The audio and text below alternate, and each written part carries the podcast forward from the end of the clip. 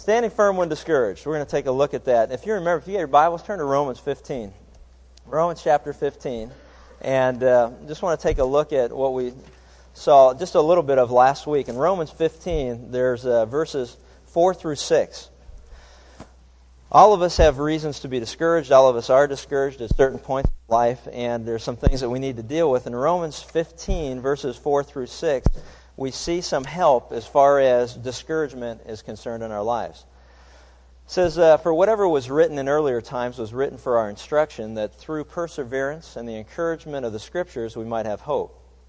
Now may the God who gives perseverance and encouragement grant you to be of the same mind with one another according to Christ Jesus, that with one accord you may with one voice glorify the God and the Father of our Lord Jesus Christ all of us are in agreement, we were last time we were together, that we all have reasons to be discouraged. Uh, the point that, that needs to be made is that there is hope through the scriptures, through the Bible, to look at people who have been discouraged in their lives and see how God dealt with them.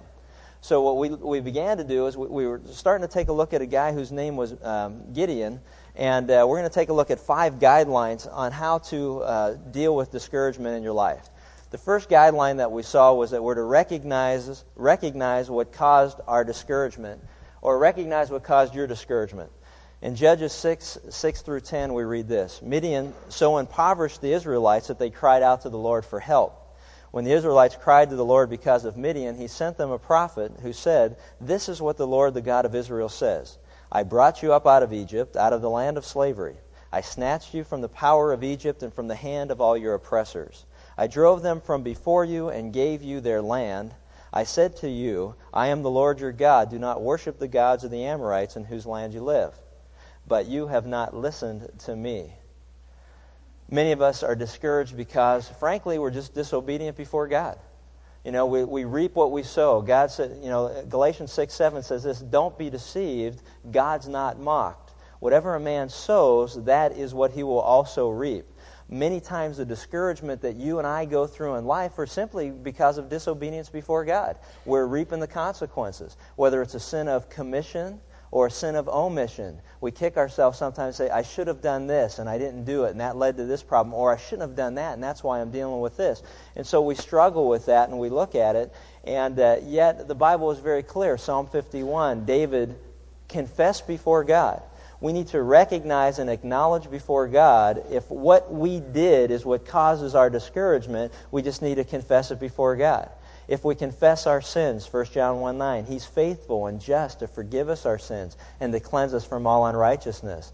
You know, many times I heard it said that, you know, basically what happens to disobedience is like, is like having a board um, that you drive nails into and you can look at that, and every time that you drive a nail, it's something that's a, a, sin of disobedience before God. You know, I did this, and you pound a nail into that board. I did that, and you pound another nail in. And we begin to reap the consequences of our actions. And what 1 John 1 9 basically says is what God does is He removes every one of those nails if we acknowledge before Him that what we did is wrong. He takes those nails out and throws them away as if they never existed. However, if you pick up the board, we've got a lot of scars in the wood. And so we, we sometimes have uh, vivid reminders of our past sin or disobedience before God, but God allows that to happen for the purpose of learning from it so that we don't repeat the same behavior again. Although He says He forgives us for it, and He does, and I believe that He does, there's still a reminder there that we need not do the same thing again. So our discouragement often is a result of our own making. And uh, what we need to do, it says that, you know, basically that in uh, Judges 6, the first six verses, it said that for seven years the Midianites oppressed the people of God. I want you to take a look at something with me because I think it's a good example of what we're talking about. Matthew chapter 14. Matthew 14. I like Hebrews 4 15 through 16. It says, For we do not have a high priest who cannot sympathize with our weaknesses, but one who has been tempted in all things, yet without sin. Let us therefore draw with confidence to the throne of grace, that we may receive mercy and may find grace to help in time of need. And I think that's an encouragement to me, in that, you know, when I blow it before God, we don't have to shrink away from God because He knows us. And we've got a high priest in Jesus Christ who knows what we go through. He knows the temptations and the struggles that we face. And yet it says he is without sin so that there's, he can offer us hope. He can offer us encouragement. He can offer us forgiveness because He Himself is perfect. And I think it's good because it basically says, hey, you know what? When you got a problem, when you're discouraged, you don't have to shrink away from God, even though you caused what you're going through. But God is available and waiting and saying, look, you know, all you got to do is turn back to me, and I'm willing to forgive you. But I can't forgive you if you don't confess it. See, have you ever had a t- difficult time in a relationship with someone else? See, there can be no forgiveness if there is no confession. And there's where the difficulty is. You know, many of us justify our actions before God and think somehow or another God can confess it, can forgive us for that. But we've never agreed with him that what we did is wrong. We never agreed that the reason that we're in the circumstances that we're in is because of what we did, and be based on what he said, what we did wasn't right. And so we have to, at some point, say, Lord, I acknowledge before you what I did was wrong. I made a big mistake. That's what David did in Psalm 51. Lord, I know I blew it, and my sin is always before me, and you know what my sin is. And now all I ask you to do is forgive me. That's why it says in Psalm 51:17, the sacrifices of God are a broken heart. A broken and contrite heart God will never despise to turn to him and say, I'm sorry. And in Matthew chapter 14, if you take a look at it, it's a great example of, you know, I wonder sometimes how long we're supposed to wait. You know, you kind of uh, get down and you're discouraged by some of the things you have going on. In Matthew 14, look at verse 22. In Matthew 14, verse 22, we read the account of what Peter went through. And it says, And immediately Jesus made the disciples get into the boat and go ahead of him to the other side, while he sent the multitudes away. And after he had sent the multitudes away, he went up to the mountain by himself to pray. And when it was evening, he was there alone. But the boat was already many stadia away from the land, battered by the waves, for the wind was contrary, kind of like today. And in the fourth watch of the night, he came to them walking on the sea. And when the disciples saw him walking on the sea, they were frightened, saying, It is a ghost, and they cried out for fear. But immediately Jesus spoke to them, saying, Take courage, it is I, do not be afraid. And Peter answered him and said, Lord, if it is you, command me to come to you on the water. And he said, Come. And Peter got out of the boat and walked on the water and came toward Jesus. But seeing the wind, he became afraid, and beginning to sink, he cried out, saying, Lord, save me. And immediately Jesus stretched out his hand and took hold of him and said, O you of little faith, why did you doubt? And when they got into the boat, the wind stopped, and those who were in the boat worshipped him, saying, You are certainly God's Son. Let me ask you a question. When did Peter get discouraged?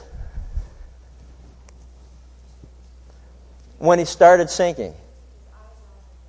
Okay, good. When he took his eyes off of the Lord and he started looking at his circumstances, which we're going to talk about in a second, but when he got discouraged was what? When he started to sink. Now, let me ask you a question. How long did it take him to figure out that he needed help?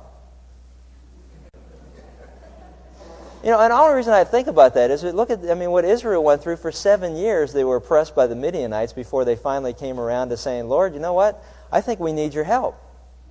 We've been living in these caves and in these tunnels, and we haven't had any food, and we haven't had any place to live, and we haven't had any peace or security in our nation for the last seven years. I think it's time that we turn to you. What do you think, Lord? Now, if Peter would have took seven years to decide that he was in trouble, what do you think would have happened to him? I like that because the way I read it is this: when you start getting that sinking feeling, immediately turn to the Lord for help. You ever get those days where you start feeling down and you're trying to figure out why and you don't really know why? You just feel like, yeah, you know, and sometimes from history you can say, well, maybe I'm getting a flu or I'm getting a cold or, you know, I've had these feelings before and that's the kind of stuff that always preceded whatever it is I'm going to get. But what God is saying is, you know what, as soon as you start that sinking feeling, why don't you turn to God then? Why do you wait? Why wait? I mean, I, you know, it amazes me. Why wait seven years? Could you imagine if they would have turned to Him right away? Maybe they wouldn't have had to go through what they went through for seven years. Maybe if they would just turn to him for help immediately, God would have been available because he says he would, and he would have answered and helped them go through what they went through. It's just stupid, you know. Sometimes it's stupid. Sometimes it's pride. Sometimes it's it's not an understanding of what we've done that's wrong before God. I mean, there are a lot of reasons, but I think the bottom line reason is a lot of us don't realize that God is ready and available anytime we want to turn to Him, and we just miss that. And so what he did was said, Man, you know what, Lord? I'm sinking. I think I need some help. And Jesus reached out and he grabbed him and he helped him up. What a great picture for any of us who are going through discouraging times. that He is available now. Well, going back to Midian, the second thing that was just mentioned is that we need to redirect our focus onto the Lord and away from the odds that are against you. Redirect our focus onto the Lord and away from the odds that are against you. You know, it's interesting as we go through this, it says the Lord turned to him and said, Go in the strength you have and save Israel out of Midian's hands. Am I not sending you? But Lord, Gideon asked, How can I save Israel? My clan is the weakest in Manasseh, and I'm the least in my family. Then the Lord answered and said, I'll be with you, and you will strike down all the Midianites together. All right? Why couldn't he do what God asked him to do? What was his problem? What's that? He was focusing on himself. How do we know that? What did he say? What does he know about himself? But wait a minute. How can I save Israel? Stop and think about it. Wait, wait, wait, wait. Who am I? I'm going to save Israel? That's pretty funny. Because don't you know who I am? I mean, first of all, don't you know my family is the weakest tr- uh, clan out of all this tribe? And not only is my family the weakest, but I'm the weakest of my family. So I'm the weakest, weakest. You know what's amazing is how often it is that God's people feel that way about themselves. You know, what did Moses say? I'm going to Pharaoh. Let me wait. Let me get this straight. I'm going to Pharaoh, and I'm going to tell him, let your people go. Oh, that's a pretty good idea. Do you got any other plans up your sleeves there, Lord? He said, first of all, I don't even know how to talk right. So when I get up there, I'm going to say, uh, uh, uh, uh, and he's going to look at me like I'm an idiot. So he immediately questioned whether he could do what God told him he can do. Solomon said the same thing. Solomon said, Well, wait a minute, I'm just like a little child. I can't, I can't rule over these people. I have no experience. I have nothing going for me. I mean, I can't do it. And so he began to focus on all the reasons why he couldn't do what God already told him he was able to do. And I think it's fascinating to a lot of us is that we get discouraged because we look at the odds against us and say, we can't. We can't. I don't come from the right family. I don't have the right amount of money. You know, I'm the wrong color. I, I, I don't have an education. I don't have what it takes to be successful in the situation that I want to be successful in. But I'm just glad that God doesn't look at our circumstances as we do. And in fact, what God says is that don't look at the outer appearance as man does, but look at the inner quality, the inner person, the heart.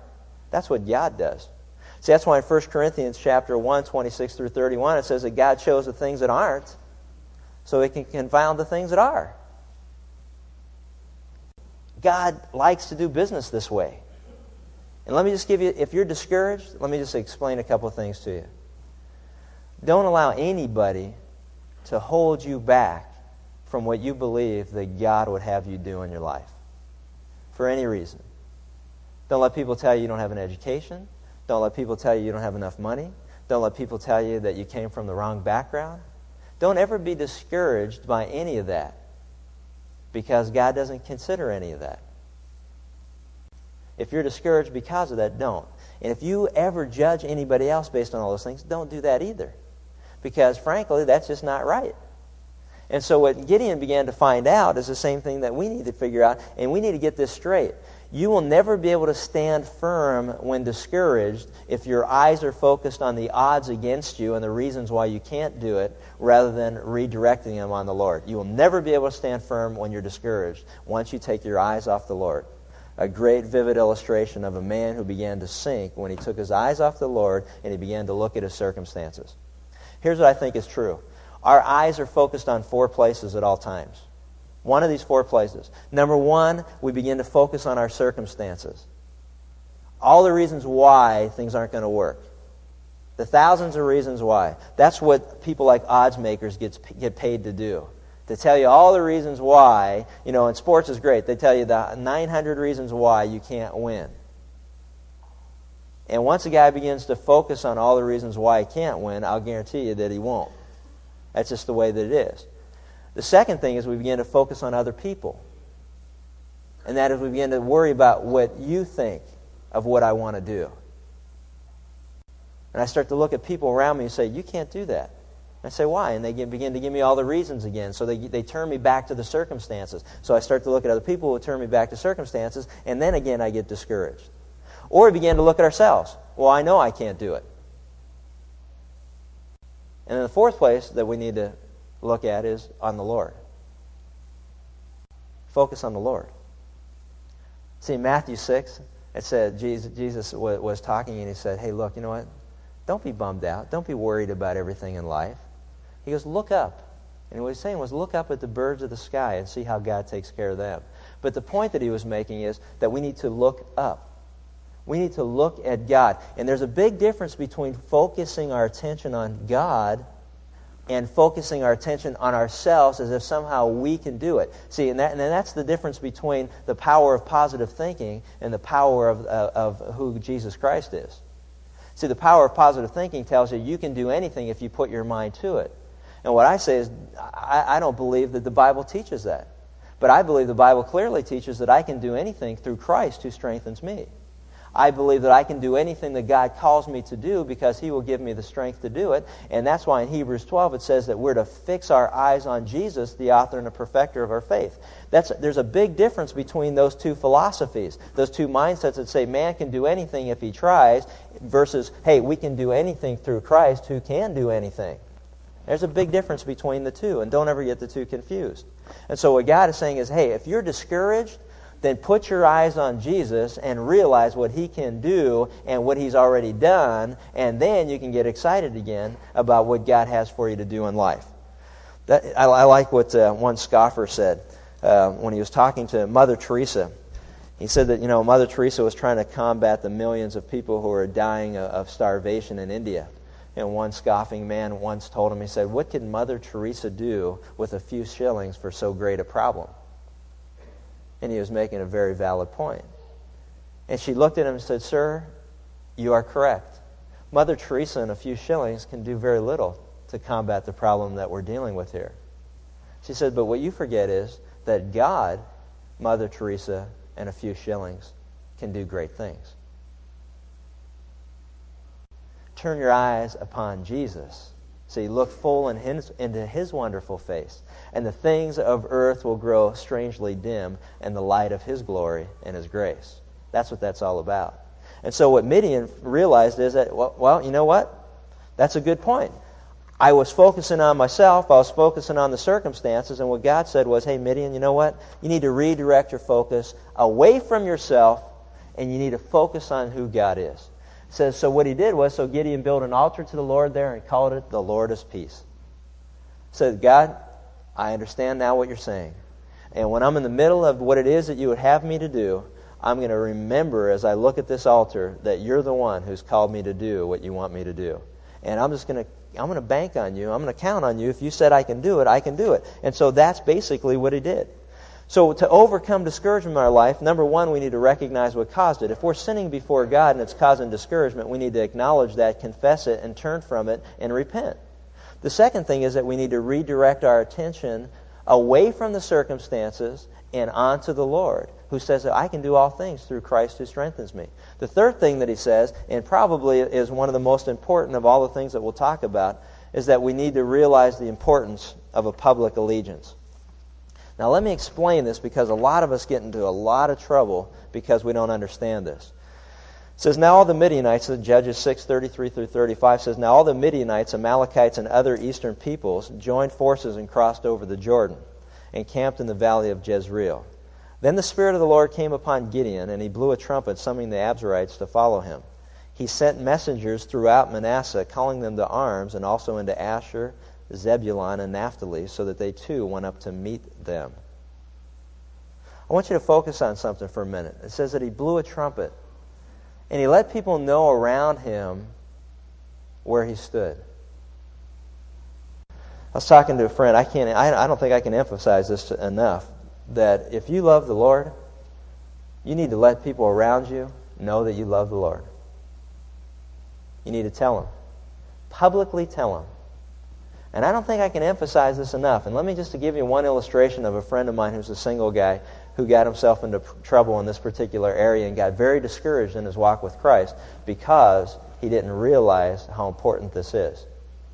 He began to date a gal who wasn't a Christian, and uh, you know, as they as they began to date and as they got closer together, then time went on, and they began to develop a relationship with one another. And one thing led to another, and temptations came in, and you begin to fall in those areas of your life. And what he began to realize, and he was so disgusted and discouraged with himself, that he realized that, man, you know what? His, this relationship that he was in wasn't doing him any good in his walk with the Lord. And he was really bummed out about it. Man, you talk about this is a perfect illustration of what we just talked about. Here's a guy who was discouraged because his disobedience led him to discouragement. And as we talked this thing through, I said, well, wait a minute. When you started to date her, did you, did, did you let her know that the most important relationship that you had was with Jesus Christ? And that he had to be the center of your relationship? Well, no, we didn't get around to talking about that. Oh, well, why not?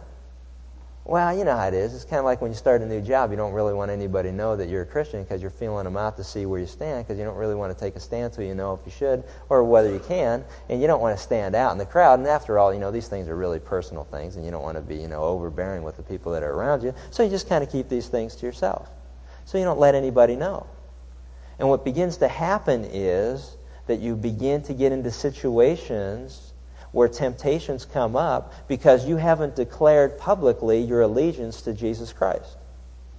Now, I don't mean you walk in the first day of your office and say, Look, I just want everybody to know, let's have a little meeting here, that first of all, I've asked Jesus Christ to come into my life. He's Lord of my life, and my allegiance is to Him, so don't ever ask me to do anything that wouldn't be pleasing to Him because I can't do it. I'm not saying that you even need to do that. But I'm just saying that we need to be publicly vocal about who we say that we love and follow, and I'll tell you what happens. If he tells this gal that he's dating that that's the most important thing in his life, then he's already set a precedent to what's the most important thing. And then she knows not to maybe tempt him in areas where she thinks that that's not what they should be doing because he's already stated his position. Or if she doesn't want anything to do with them, she'll just blow them off right from the beginning, and then you don't have the emotional trauma of developing a relationship that leads to discouragement anyway because you've set the ground rules up straight from the very beginning.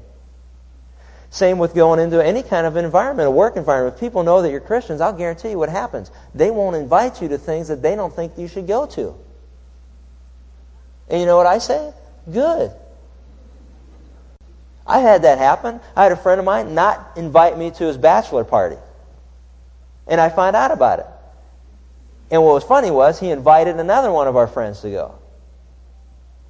And so this guy came and said, Hey, are you going to so and so's bachelor party? And I said, No, I wasn't invited. I said, Why, are you going? and he kind of looked at me funny, you know. And so I, call, I called him. I said, Hey, you know, why didn't you invite me to your bachelor party? This guy is a Christian. So why didn't you invite me? Wow, man, there's some things that you're going to, know, you know, you know, you know, you know, I think you want to go there. Well, you're right. I don't want to be there if that's what's going on. Why are you going there? Well, it's kind of my bachelor party. Well, so if it's your bachelor party, you'd think you'd have a little more control over what's going to happen, huh? Well, well, well. And so what was funny was the other guy was invited was all ticked off that he was invited and I wasn't invited. well, what are you inviting me for? The guy goes, well, you know, you like to kind of sit around and have a beer with us every now and then, cut up, tell some jokes and stuff. And, and it was like, you know, instant conviction. And I thought, man, you know what? That's great. I don't want to be invited to things that I know God wouldn't want me at anyway. And it's a lot easier to not to be invited than it is to be invited and have to tell them why you're not going to come. So if people know up front why they aren't going to invite you, then it means that you never have to explain why you wouldn't go. Now, the reason we get so discouraged is, is because we wait until we're way into this relationship, and then we have to try to somehow or another regroup to tell people why we couldn't do something that we've already been doing on an ongoing basis. And you know the only thing that you can do? You have to apologize. You got to confess. I said, you know what you have to do with your relationship now? You got to go to this gal and say, you know what, there's some things that we've done that aren't right before God, and I made a big mistake. I never should have done it, and I'm sorry that I did it. And if we're going to continue our relationship, I need to lay out some new ground rules that I should have done from the very beginning. That's what you got to do. It's a lot easier to lay it out up front than it is to deal with it afterwards because then you don't have to worry about, quote, saving face or whatever, or being contradictory or being a hypocrite. You just lay it out up front. And you know what's amazing to me? I've seen some remarkable things done when men and women have been bold in their public allegiance before Christ. I've seen things happen on football teams. I've seen things happen in offices. I've seen things happen in neighborhoods. I've seen things happen uh, in the military where men and women have just stood firm and said, Look, I just want to let you know right now that I love Jesus Christ. And He changed my life. And I just want to let you know that up front. And I would never do anything to do anything that would cause any discredit to His name. Jim Vaus worked with Mickey Cohen.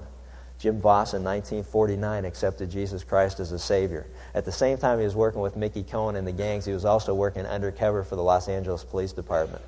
When he, when he accepted Christ in 1949, it became public information. All of a sudden, the guys that he was working, through, working for in the mob knew that Mickey Cohen had accepted Jesus Christ into his life and that there was a public allegiance that he made. This is his personal account. This is a remarkable story, but listen what it said. He said this he said, I was in my home shortly after I'd given my testimony at a Billy Graham crusade. I turned the lights out in one room after another. Suddenly, I stopped and looked out in my driveway as two long black limousines pulled up. They were very familiar cars. Knowing full well that the mission of those inside the cars was to kill me, I simply prayed, Lord, my life is now in your hands. I trust you right now. I opened the front door and walked out in the driveway, which no doubt surprised the occupants of the limousine. Immediately, the doors of the limousine swung open, and several men in three piece suits jumped out. They stood in a group around me as, as uh, I calmly began to direct, direct and tell them this I have trusted Jesus Christ and Him only as my Lord and Savior, and I can no longer work with you. At that moment, the men looked at him with a weird look on their face, got back in their cars, and drove away and never bothered him again. What, a, what an incredible story. I mean, this guy, literally, his life was in danger. And it's really funny to me sometimes to think about how, how, how afraid we get to let people know that we love the Lord. My life has never been put in danger because I've made a public allegiance to Christ. Relationships might, a job might, friendships might. But I have never, ever been threatened with my life. Can you imagine for a moment if it's too difficult to do that because you're afraid to lose a friend, afraid to lose a job? I mean, don't you think you'd sell out if your life was ever in danger? See, Jesus said, if you confess me before men, I'll confess you before my Father who's in heaven. That there's a point in time where all of us have to publicly declare our allegiance before the Lord. And you know what? And I think it's wonderful. Proverbs 16:7 says this, when a man's ways are pleasing to the Lord, he makes even his enemies to be at peace with him. I think there's a point where we just need to say, I love the Lord for what he's done in my life, and I want to serve him. And I'll tell you what, you make a public allegiance, you're going to keep yourself out of a lot of trouble that just causes discouragement. And I think that's why what's great is that when you think about all the examples in Scripture, but you look at Nehemiah, it says, hey, whenever you hear the sound of the trumpet, you'll join us there, and our God will fight for us. We need to p- take a public stand. Joshua 24:15, just a great account of a man who knew what it meant to take a stand. Do you realize you talk about what we've been what we've been talking about over the last several weeks?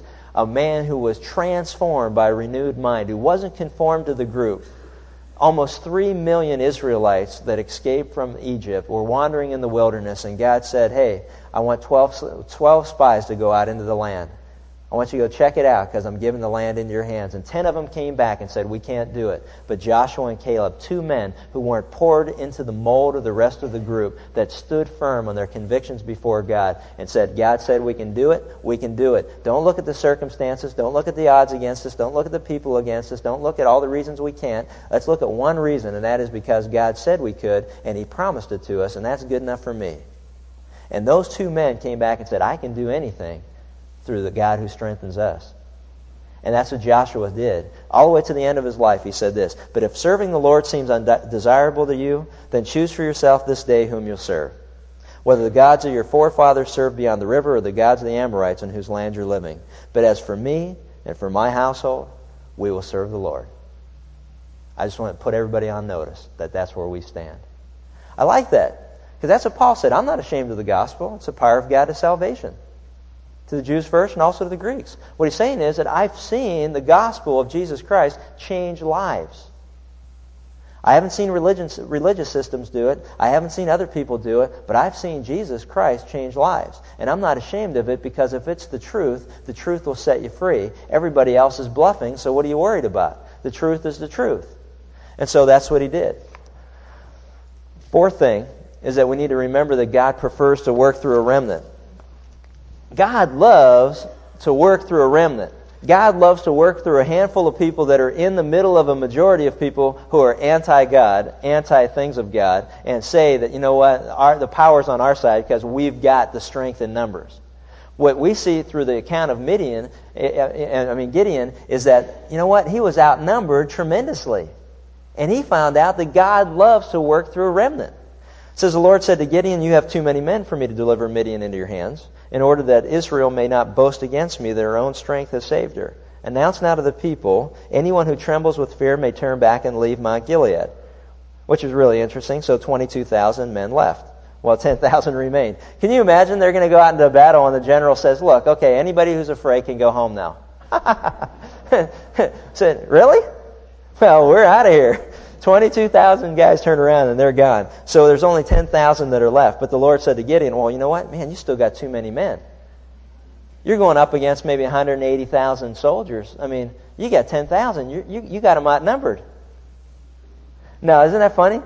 That's what he was telling them.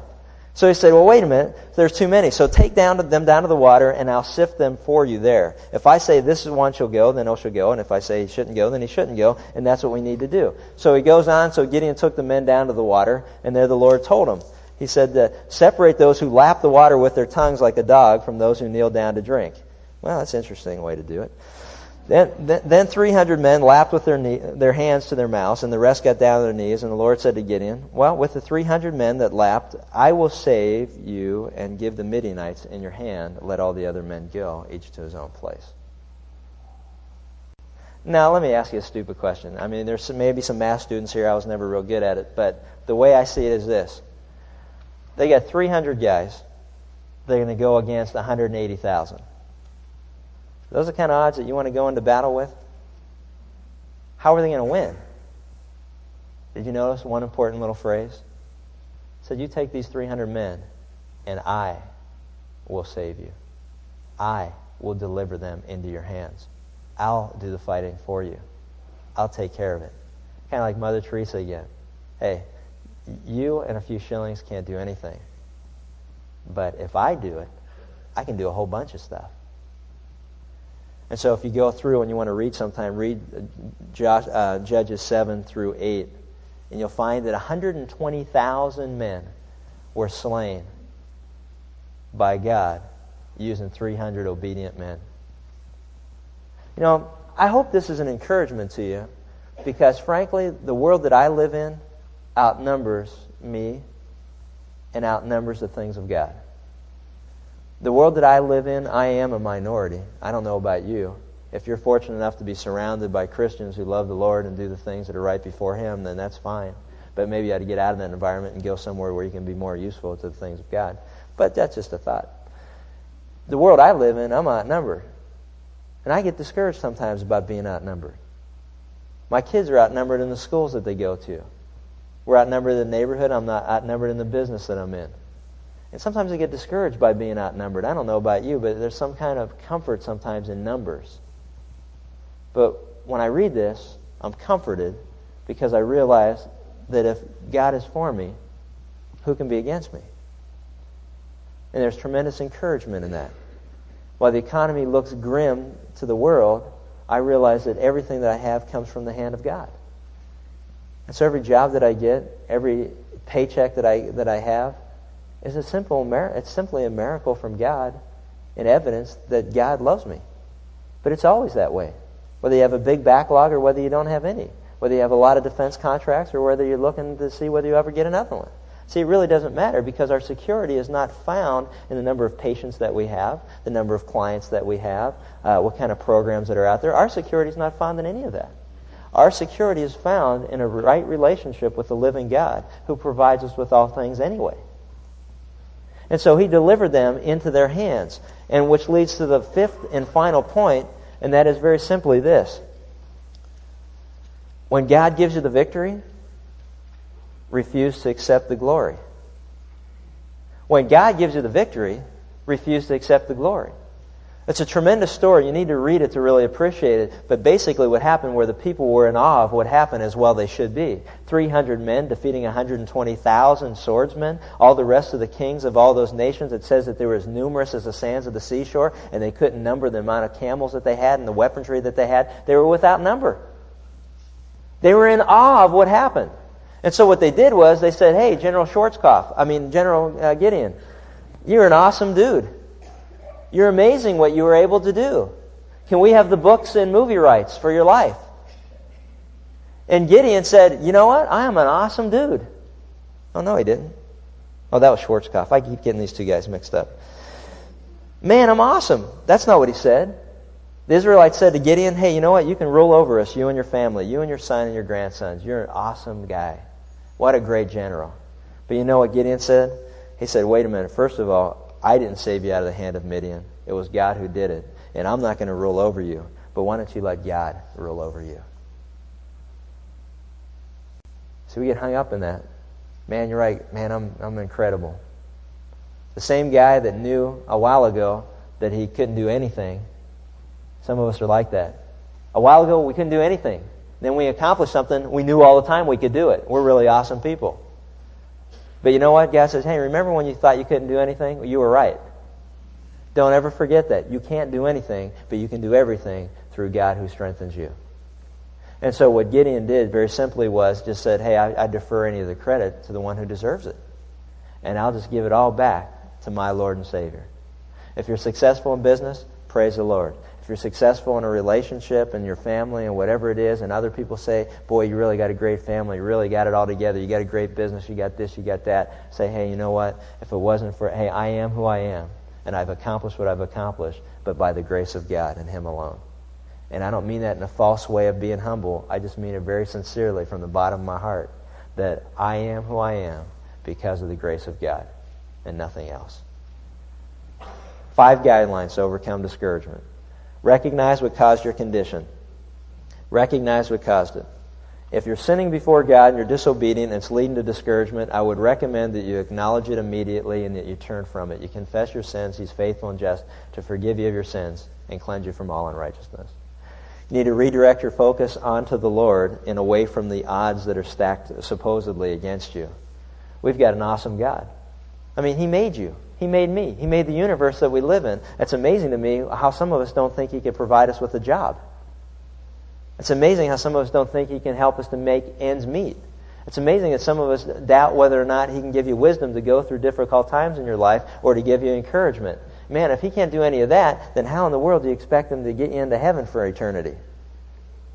I just say, take a look at the evidence around you. We've got an awesome God who can do anything that He chooses to do. Let's start looking at Him, focus on Him, and stop focusing on the circumstances in the world that we live in that says that, man, we're in trouble. The world may be in trouble. I'm not in trouble. Because I know who I've believed in, and I know that He's able to keep that which I've delivered unto Him against that day.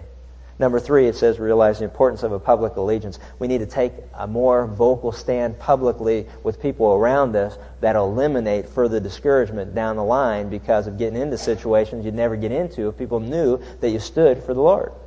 Remember that God prefers to work through a remnant. Hey, you know what? Get excited when you think that you're the minority. There's nothing better to be, there's no better position in all scripture to be in than being in a minority. Twelve guys turned the world upside down for Jesus Christ. Twelve guys. Jesus said, That's enough. I don't need 12. I can do it. One of them no good, I'll replace him. But I can do it with 12. Watch this. And he did. And the last thing is refuse to accept the glory after God uses your life. Give praise where praise is due. And I'll tell you what, if that doesn't encourage you, then you ain't been paying attention. Let's pray. Father, thanks for this time that we've been together. Thank you for your word and how true it is that you tell us that these things that were written were for instruction they are to provide perseverance and encouragement through discouraging times. Literally tell us that you're able to lift our spirits as we begin to recognize who you are and what you can do. We thank you that we can look historically at how you have responded to the needs of your people. We thank you that we can look around us and it's evident all throughout this creation of yours that you're in control. We can thank you as we look even in our own lives at what you have done for each one of us and where you have brought us from. And we can be encouraged by the fact that you promised that uh, He, you, who have begun a good work in us, will perfect it until the day of Christ Jesus. Lord, we just thank you for that because the evidence is overwhelming that we just need to turn our eyes upon Jesus, to look full into his wonderful face, and to realize that the things of this earth will grow strangely dim in the light of his glory and his grace. And we just thank you that as you use our life and provide victory, that it can be a platform where we can tell other people about your love for them and what you can do if they simply trust in Jesus Christ. And we just thank you and we praise you in his name. Amen.